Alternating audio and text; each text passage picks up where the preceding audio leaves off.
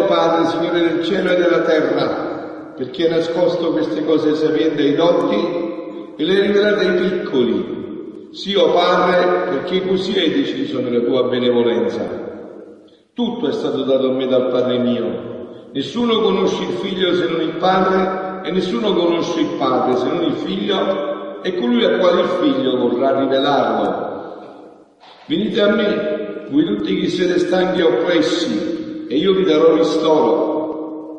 Prendete il mio gioco sopra di voi e imparate da me, che sono mite e umile di cuore, e troverete ristoro per la vostra vita. Il mio gioco infatti è dolce e il mio peso leggero. Parola del Signore. Gloria a te, o Cristo. Siano lodati Gesù e Maria. Carissimi, oggi è la solennità del Sacro Cuore di Gesù, però io avevo dimenticato questa sera la messa riflessiva e mi ero preparato sul brano del Vangelo di oggi. Ma le due incidenze eh, esistono sempre, vero?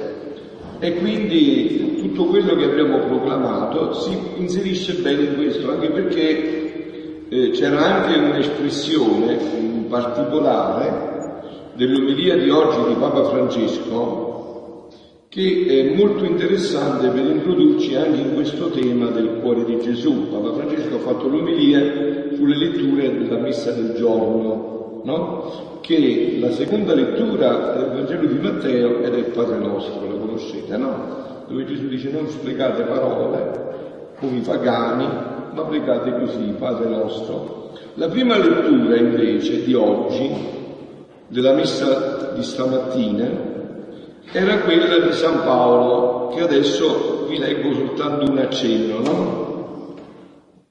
Dove dice, fratelli, se soltanto potete sopportare un po' di follia da parte mia, ma certo voi mi sopportate. Io provo infatti una specie di gelosia divina per voi. Vi ho promesso infatti un unico sposo per presentarvi a Cristo come vergine casta. E continua a questa lettera di San Paolo ai Corinzi. E Papa stamattina, questo Papa che non finisce di sorprendere, è così geniale, che è meglio sospendere tutto e aspettare dopo il suo papato per fare discernimento su come si muove questo Papa, no? Consiglio che do a me e anche a voi perché è un Papa molto particolare, veramente sui generis, no? Ha detto stamattina, chi si aspettava mai che Papa Francesco, che ci ha buffato di misericordia, ci sta buffando di misericordia, usa anche espressioni come queste, no? che se non eh, fosse da fonti dirette me l'avessero detto mi lasciato un attimo perplesso. No? Dice, parlando dell'omelia di stamattina dei pastori, no? avendo detto che un pastore deve essere appassionato, ma deve saper discernere e deve anche saper denunciare il male e denunciarlo per nome e cognome. E in un passaggio dice, no? Con cui termina questa operia. Sapere dunque do, do, denunciare anche quello che va contro la tua vita. E tante volte ha detto, perdiamo questa capacità di condanna e vogliamo portare avanti le pecore un po' con quel buonismo che non solo è ingenuo, ma fa male. Quel buonismo dei compromessi per attirarsi l'ammirazione o l'amore dei fedeli lasciando fare. Eh, immaginate, avete capito? Quindi voi leggete le omelie di Papa Francesco, andate a i giornali, perché i giornali queste cose non le riportano, tagliano solo i fatti che conviene a loro, no? Ieri mia suora che è giù in Sicilia mi ha detto che aveva avuto un contrasto col padre, no? Perché il padre voleva fare due processioni, così alla, ma Benedetta, la suora, gli aveva detto la, responsabile della casa, detto, ma non mi sembra, non va bene, è eccessivo, non funziona bene. E lui ha detto no, ma facciamo contenti tutti. E lei gli ha detto, ma padre, noi non siamo qua per fare contenti tutti, noi siamo qua per farli crescere, non per fare contenti i fedeli. Voi volete essere presi per fessi, volete essere fatti per fessi, cioè che uno vi fa contento o vi fa crescere. Volete essere raggirati o volete crescere nella fede? Il punto sta qua, no? Il cuore di Gesù non è un cuore di pappamolla, è un cuore tenerissimo ma fermissimo, che sa andare fino in fondo nelle, nelle cose della vita, no? Andare fino in fondo nelle cose della vita. Infatti ha detto benissimo il Papa, quel buonismo dei compromessi per attirarsi l'ammirazione o l'amore dei fedeli lasciando fare bene, siete basta di fare, facciamoli contenti, che vogliono fare questo, ma questo non, una cosa non fa crescere, anche una cosa brutta, non va bene. Ma, perché ti devi spietare la vita? Lasci fare, è vero? È vero? Mi vedo perplesso, vi dite, eh, sapete pure voi le vostre, lascia fare. E eh no, non lasci fare, non lasci fare niente. Tu devi far crescere, non devi lasciare fare. Lasciar fare significa peccare in pensieri, parole, opere e omissioni. È un'omissione il lasciar fare. È peccato di omissione. E peccato di omissione è tanto quanto il peccato di azione. Se uno si sta buttando, se uno si butta giù dal burrone, se uno lo prende e lo butti giù dal burrone a uno lo fai morire, ha fatto peccato grave, eh? Ma se quello sta accadendo e tu ometti di dargli la mano e potevi dargliela, hai fatto lo stesso peccato, uguale. Potevi salvarlo e non l'hai salvato. Quindi non bisogna accontentare per avere ammirazione, ma bisogna invece far crescere nella fede, soprattutto poi oggi, soprattutto oggi, più che mai bisogna avere questo discernimento di far crescere e ma entriamo proprio in questa crescita attraverso il cuore di Gesù, no? Voi avete sentito che Gesù stasera nel Vangelo viene fuori con una preghiera stupenda, una lode stupenda, no? Rende lode al Padre e gli dice ti rendo lode, Padre, Signore del cielo e della terra, perché hai nascosto queste cose sapienti ai dotti e le, le, le rivelate ai piccoli. Sì, o oh Padre, perché così hai deciso nella tua benevolenza, perché così è piaciuto a te, così hai deciso nella tua benevolenza. E che significa questo? Che Gesù non vuole bene ai dotti e ai sapienti quando vuole bene agli ignoranti? No, no, no, Gesù vuole bene a tutti uguali, ma solo che c'è quella sapienza mondana, quella sapienza arrogante, che, da cui Dio rifugge, non si fa conoscere. Per conoscere Dio bisogna chinare la testa, adorare. A Dio non si chiede perché.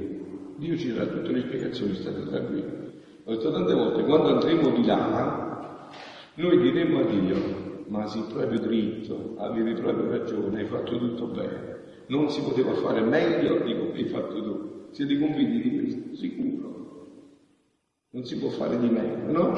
Allora davanti a Dio si china la testa e si adora. E qual è questo segreto, il più intimo segreto del cuore di Gesù? Qual è il più intimo segreto del cuore di Gesù? Lo ha rivelato nel Vangelo di stamattina, che vi ho detto. Il più intimo segreto di Gesù, cuore di Gesù, è quella preghiera, il Padre nostro. Questo è il, il più intimo segreto del cuore di Gesù. Quando gli apostoli gli hanno detto insegnaci a pregare, Gesù ha rivelato la parte più intima del suo cuore. Padre nostro che sei nei cieli, sia santificato il tuo nome, venga il tuo regno, sia fatta la tua volontà come in cielo così. Questa è la parte più intima del cuore di Gesù. Il segreto più intimo del cuore di Gesù che rivela solo ai piccoli. Infatti, l'ha rivelato alla più piccola di tutti. Prima di tutto a Maria Santissima, che è la più piccola in assoluto, poi l'altra piccola che ha imitato Maria Santissima, che è Luisa di Carretto. Gli ha rivelato il segreto più intimo del suo cuore, di questo suo cuore. E adesso ci entriamo dentro con una pagina dove Gesù descrive proprio questa intimità del suo cuore. È di febbraio 24 del 1933. Luisa dice, la mia piccola mente era tutta occupata dalle tante verità che il benedetto Gesù mi aveva manifestato sulla divina volontà. Ecco, ai piccoli, le tante verità. E ciascuna di essa mi si presentava come portendo distinti l'uno dall'altro, ma portendo divino, non umano, non di terra, ma di cielo. E stavano come tutti in atto di voler assalire la creatura per comunicarle e trasformarle nella loro portentosa virtù, tutta celeste e divina. Immaginatevi voi, no? Qua, all'altezza dell'atmosfera, una fiumana di verità che stanno così pronte per trasformare l'uomo. Basta che l'uomo gli permette di entrare, per cambiarlo completamente, per riportarlo in quella felicità stupenda in cui eravamo stati creati. Questo è il desiderio più intimo del cuore di Gesù, eh? di cui vi sto parlando. Il più intimo. Gesù il suo desiderio più intimo qual è? Per un papà, no? Che il figlio sia ammalato di una malattia grave che sta quasi morendo. Qual è il desiderio più intimo del papà e della mamma? Che il figlio guarisca completamente e sia più sano, se possibile, di come era prima di ammalarsi. Vero? Se una mamma dovesse avere il potere di guarire il suo figlio che sta morendo e renderlo più sano di come era prima di ammalarsi, lo faremo. E questo è il desiderio più intimo di Gesù. Questo è il desiderio più intimo del cuore di Gesù. Vede l'uomo ammalato di una malattia orribile, che si tocca con mano ormai, e lo vuole guarire per renderlo più sano di come lo aveva creato, ancora più sano di come lo aveva creato. Ma mentre la mia mente era così occupata e pensavo tra me, eppure innanzi a verità così celesti e divine, in cui l'ombra dell'umano non esiste, così amabili, così penetranti, sante, piene di luce, Padre ti ringrazio che hai rivelato queste cose ai piccoli e nascoste ai sapienti, ciascuna delle quali racchiude la vita, l'amore, la santità di colui che le ha manifestate vi è che qualcuno, leggendo per qualche cosa di queste verità qualcosa, le mettono in dubbio, fanno difficoltà. E tu lo sai, oh Gesù, a te tutto è noto. Mi sentivo tutto oppresso e sospiravo, il mio dolce Gesù per dirgli la mia pena. E lui sorprendendomi mi ha detto, mia buona figlia, non ti affliggere per questo. Tu devi sapere che la verità, per conoscerla bisogna amarla. Sentite la seconda lettura di Giovanni, no? Stasera. Carissimi, amiamoci gli uni gli altri, perché l'amore è da Dio. Bisogna amarlo, l'amore fa sorgere l'appetito. L'appetito del gusto. Il gusto fa sorgere la fame di mangiarne a sazietà e masticarne ben bene la sostanza del cibo, ossia delle mie verità. La masticazione produce la facile digestione, in modo che si sente il possesso del gran bene che possiede, produce la mia verità. Allora i dubbi escono, finiscono, le difficoltà si sciolgono come nevi innanzi ai raggi di un sole cocente. Ora se appena le hanno sfiorate senza mangiarle, con uno studio profondo, con un amore che genera l'appetito, che meraviglia che fanno dubbi e difficoltà. O come avrebbero fatto meglio a dire, non è cibo per noi, non abbiamo volontà di mangiarlo anziché dare giudizi. Ma si sa che le mie verità trovano posto più nei cuori semplici che nei cuori dotti. Ti ringrazio Padre perché hai rivelato queste cose ai piccoli e agli ignoranti ed è nascosta a chi si crede sapiente. Ciò successe nella mia redenzione con mio dolore nessun dotto mi seguì, ma tutti i poveri, ignoranti e semplici. Tu devi sapere che le mie verità sono segni che io, agricoltore celeste, continuo a seminare nelle anime e se faccio la mia semina, con certezza il frutto lo dovrò raccogliere. Molte volte succede a me come al povero seminatore che getta i semi sulla terra, la quale per mancanza di umidità la terra non si tiene la forza di mangiarsi il seme per digerirla e convertirlo in terra e darne la sostanza che ha assorbito dal seme, darci il 10, il 20, il 100 del seme che ha mangiato. Altre volte mentre getta il seme per mancanza di pioggia la terra si fa dura sul seme e non trova la via per far uscire la vita. La sostanza del seme che racchiude il povero agricoltore deve avere pazienza a ricevere il raccolto dei suoi semi. Però con l'aver seminato il seme ha già fatto una cosa e può avere speranza. Chissà, una pioggia, come è venuto oggi, un po' di pioggia, dall'umido alla terra, la quale, possedendo la sostanza del suo seme, metterà fuori ciò che ha seminato oppure togliendo la, la durezza e smuovendo la forma livida per fargli produrre il suo seme. Sicché il seminatore, ad onda che la terra non produce subito la molteplicità del seme che ha ricevuto, il tempo, le circostanze la pioggia può far produrre un raccolto più abbondante che non si aspettava.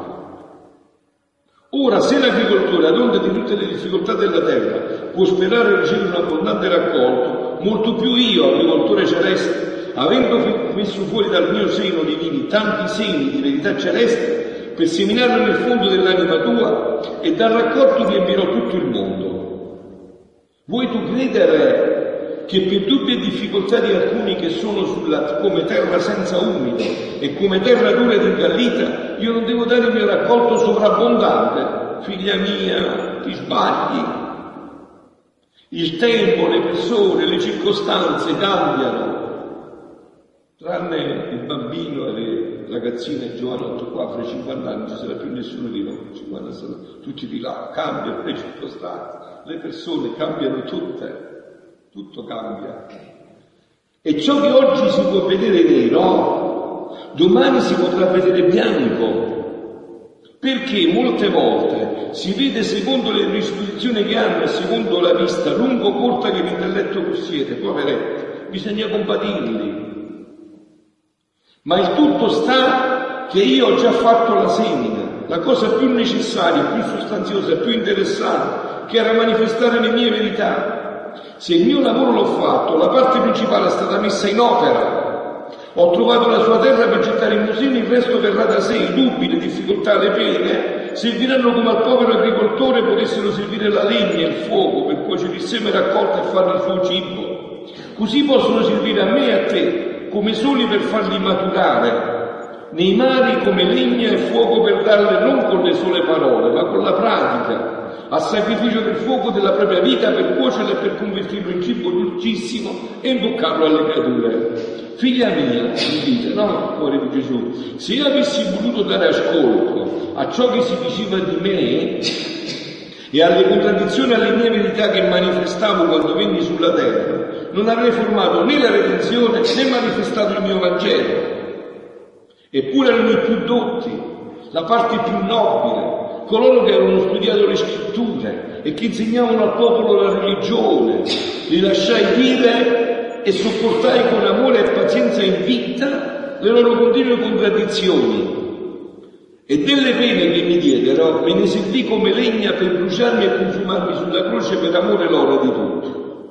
Così oggi, se io volessi dar ascolto a ciò che dicono sulle verità della mia volontà, avrei dovuto mettere un termine alle manifestazioni sopra di essi e ai disegni che voglio compiere col manifestarlo. Ma no, non soffriamo di mutabilità, l'operato divino è immutabile, è immutabile, quello che Dio ha deciso, non si cambia più, non può cambiare nessuno, né diavolo, né diavolo, né circostanze, niente.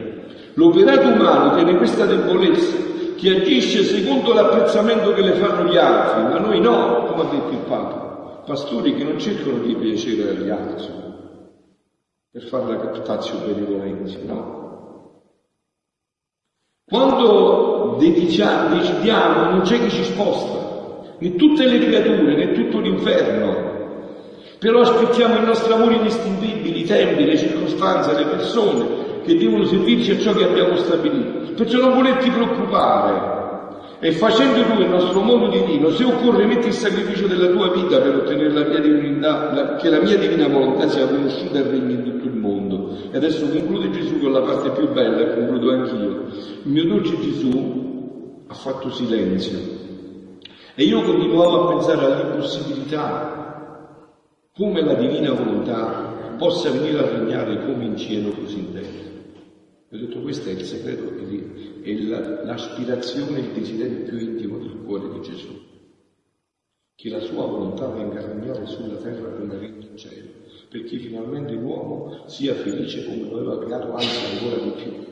Gesù sospirando ha soggiunto, figlia mia benedetta, ciò che è impossibile agli uomini, tutto è possibile a Dio. Avete capito? Ho detto tante volte, andate a cercare, voi lo conoscete il vocabolario di Dio, andate a cercare su Wikipedia e troverete che nel vocabolario di Dio la parola impossibile non c'è. Ciò che è impossibile per l'uomo è, è semplicissimo. La morte per Dio è risorto. Non c'è l'impossibile per Dio. Dobbiamo noi convertirci a questo. Capire che per Dio non c'è l'impossibile. E se fosse impossibile che la mia volontà possa venire a regnare come in cielo così in terra, la mia bontà tutta paterna non avrebbe insegnato la preghiera del Padre nostro. Perché far pregare per cose impossibili? Non l'avrei io recitato con tanto amore per primo, mettendomi a capo di tutti, né l'avrei insegnata agli apostoli affinché li insegnassero a tutto il mondo come la preghiera più bella, la preghiera più cara al cuore di Gesù la preghiera più cara in assoluto cuore di Gesù. Sapete che tutte le preghiere devono rifarsi al Padre nostro, che l'Ave Maria, tutti, tutti, devono andare ad attingere al Padre nostro, se no da Dio non è accettato. La preghiera delle eccellenze, la preghiera più bella e la più sostanziosa della mia Chiesa. Io le faccio le cose più possibili. Quindi, se fosse stato impossibile che la mia volontà divina potesse regnare come in cielo così in terra, avrei insegnato una preghiera inutile e senza effetto. E io, cose inutili, non ne so fare. Al tuo aspetto anche secoli, ma devo far sorgere il frutto della mia preghiera insegnata, molto più che gratuitamente, senza che nessuno me l'avesse detto, che io dessi questo gran bene che la mia volontà si facesse come in cielo così in terra, io stesso, come una seconda creazione, come senza che nessuno mi pregò, io distesi i cieli, creai il sole e tutto il resto, così di mia volontà tutta spontanea io dissi, pregate che la mia volontà si faccia in cielo come in terra. Vedete, adesso tra pochi giorni festeggiamo 36 anni dell'apparizione della Madonna da Giulia, 36 anni eh, di, di all'apparizione. No? Ho preso un foglietto, un foglietto dove diceva molti si, si preoccupano, soprattutto i sessantenni, più o meno l'età mia, no? qualche anno in più, qualche anno in meno, chiedono ma come mai la Madonna appare tutti i giorni? Abbiamo mai pensato che la Madonna potesse apparire tutti i giorni, no? E questa suora fa una sfilza di cose, dice, ma quando eri piccolo tu, eh, pensavi che il maschio era femmina, la femmina era maschio? Se tu lo dicevi al paese mio, ti arrestavano immediatamente, ma ti arrestavano subito, eh. Non è che scherzo. Tu all'età mia, nel mio paese, devi dire una cosa del genere. A parte che sei un ragazzo, un ragazzo succedendo oggi, tutto questo modo di vivere, ma manco lontanamente. Come lo posso dire io, no? Quindi che bisogno c'era? Adesso c'è bisogno che la Madonna venga ogni istante, perché è un mondo tutto squilibrato, non si capisce più niente. Non ci sono più manchi i minimi concetti. E la Madonna perché viene? Per insegnare questo. Perché vuole l'uomo riportarlo in questa vera felicità, non in queste false felicità, in questa vera felicità. In questa vera felicità. Perciò, dice Gesù, io stesso con una secondazione, come senza che nessuno mi pregò, io di stessi cieli, così, di mia volontà tutta spontanea, dissi pregate che la mia volontà si faccia come in cielo così in terra. E quando spontaneamente si dice pregate che ciò avvenga senza che nessuno mi ha importunato, significa che prima guardai tutto nella mia onnireggenza, ponderai ben bene le cose e quando vidi che ciò era possibile, allora mi decisi di insegnare il Padre nostro. Volendo la volontà unita alla nostra che sospirasse e che venisse a regnare come in cielo così in terra. Sicché tutto ciò che ho manifestato sulla mia volontà sta racchiuso in queste sole parole, le più care a cuore di Gesù. Sia fatta la tua volontà come in cielo così in terra. Se voi volete bene il cuore di Gesù, non potete non arrivare come me a scoprire che queste sono le parole più care al cuore di Gesù e al cuore immacolato di Maria, che gli ha dato il cuore a Gesù, che la mammella di no. Queste sono le parole più care. Il desiderio più grande di Dio è questo. Tutte le altre cose gli servono per arrivare a questo, non c'è altro desiderio. Sia fatta la tua volontà come in queste poche parole sono racchiusi abissi di grazia di santità e di luce, abissi di comunicazione e trasformazione divina tra il creatore e la creatura. Figlia mia, era il regalo che faceva il cuore di Gesù, il tuo Gesù, alle umane generazioni come compimento della mia redenzione. Il mio amore non era contento ancora, le mie pene non mi avevano portato pienezza, sazietà. Volevo, volevo dare ancora, volevo vedere il mio cielo in terra in mezzo ai miei figli. Perciò, pochi giorni prima di partire al cielo, prima decisi di dare la mia volontà come in cielo così in terra e dopo insegnai il Padre nostro, nel quale io restai compromesso di dare questo dono il tuo Gesù, il cuore di Gesù, quando si compromette non viene mai meno. Perciò non mettere dubbi e se altri dubitano, lasciali fare. Che ne sanno loro come devo svolgere le cose? Che ne sapete voi che avete paura, che abbiamo paura di questa crisi? Che ne sappiamo noi? A Gesù basta un colpo di vento per cambiare l'aria un colpo di vento, visto? C'è quell'aria statica, basta che giri un po' di vento e voi sapete dove viene il vento, io no, voi lo sapete, e chi lo sa? Non si sa da dove viene, non si sa da dove va, basta un colpo di vento, basta un colpo di vento per Dio, no? Che ne sai tu come devi svolgere le cose? Io ho potere e volere nelle mie mani. Figlio di questo è il nostro Dio, è un Dio, come dice Papa Francesco, che ci sorprenderà sempre, ci sorprenderà sempre.